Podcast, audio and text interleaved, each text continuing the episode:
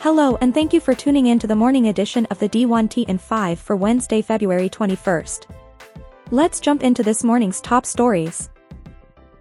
NCAA President Charlie Baker tells ESPN's Dan Murphy he is not in favor of rules or federal laws that would place new limits on student athletes' ability to transfer. I've had conversations with a bunch of coaches who didn't walk out on their contracts.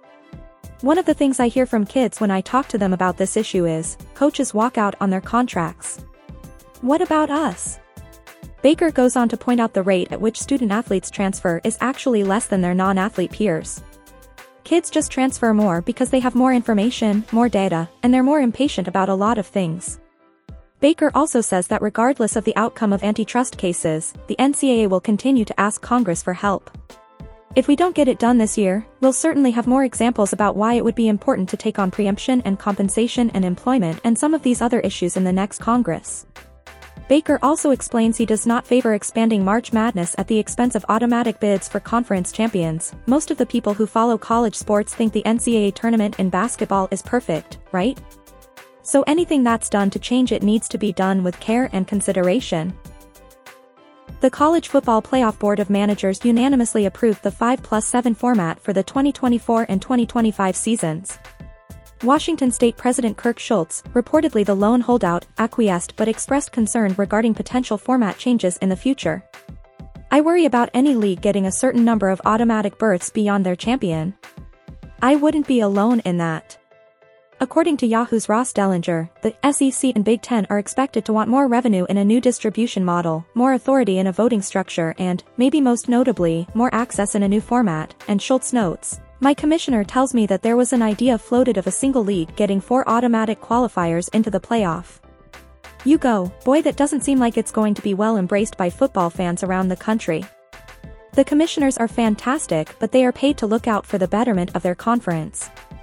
Schulz, who says he would like more involvement from presidents in the process, also tells Dellenger today's meetings are likely to produce critical ideas for the future of the CFP.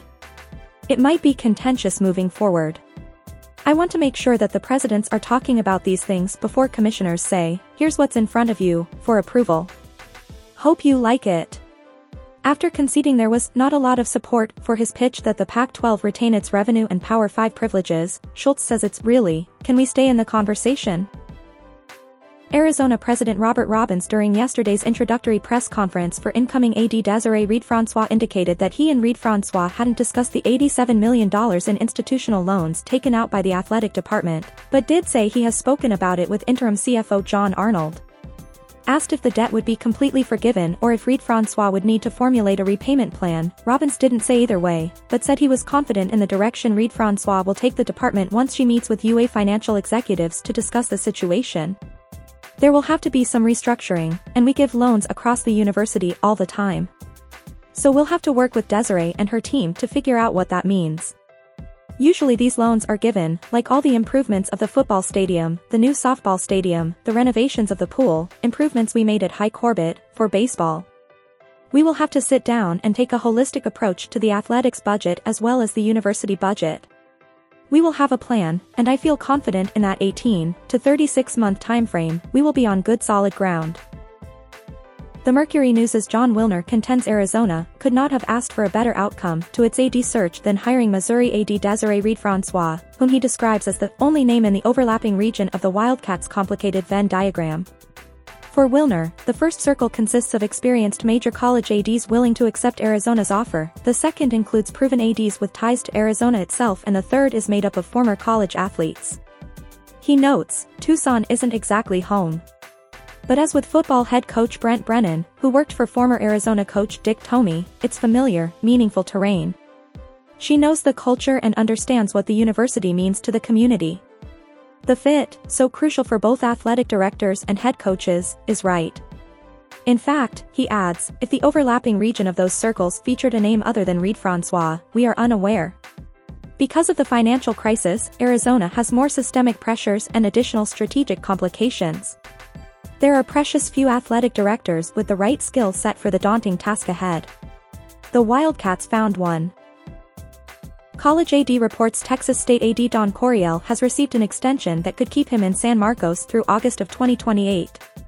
As part of the new deal, Coryell's base increases from $300,000 to $330,000. There are also bonus opportunities of up to $35,000 per year with another $15,000 kicker should the Bobcats win a national championship. Buyout-wise, if the university makes a move without cause, Coryell would be owed one year's base pay. If Coryell exits for a similar role at another institution he would owe the university $115,000. Thank you for tuning in to the morning edition of the D1T in 5 for Wednesday, February 21st. We'll see you back here this afternoon.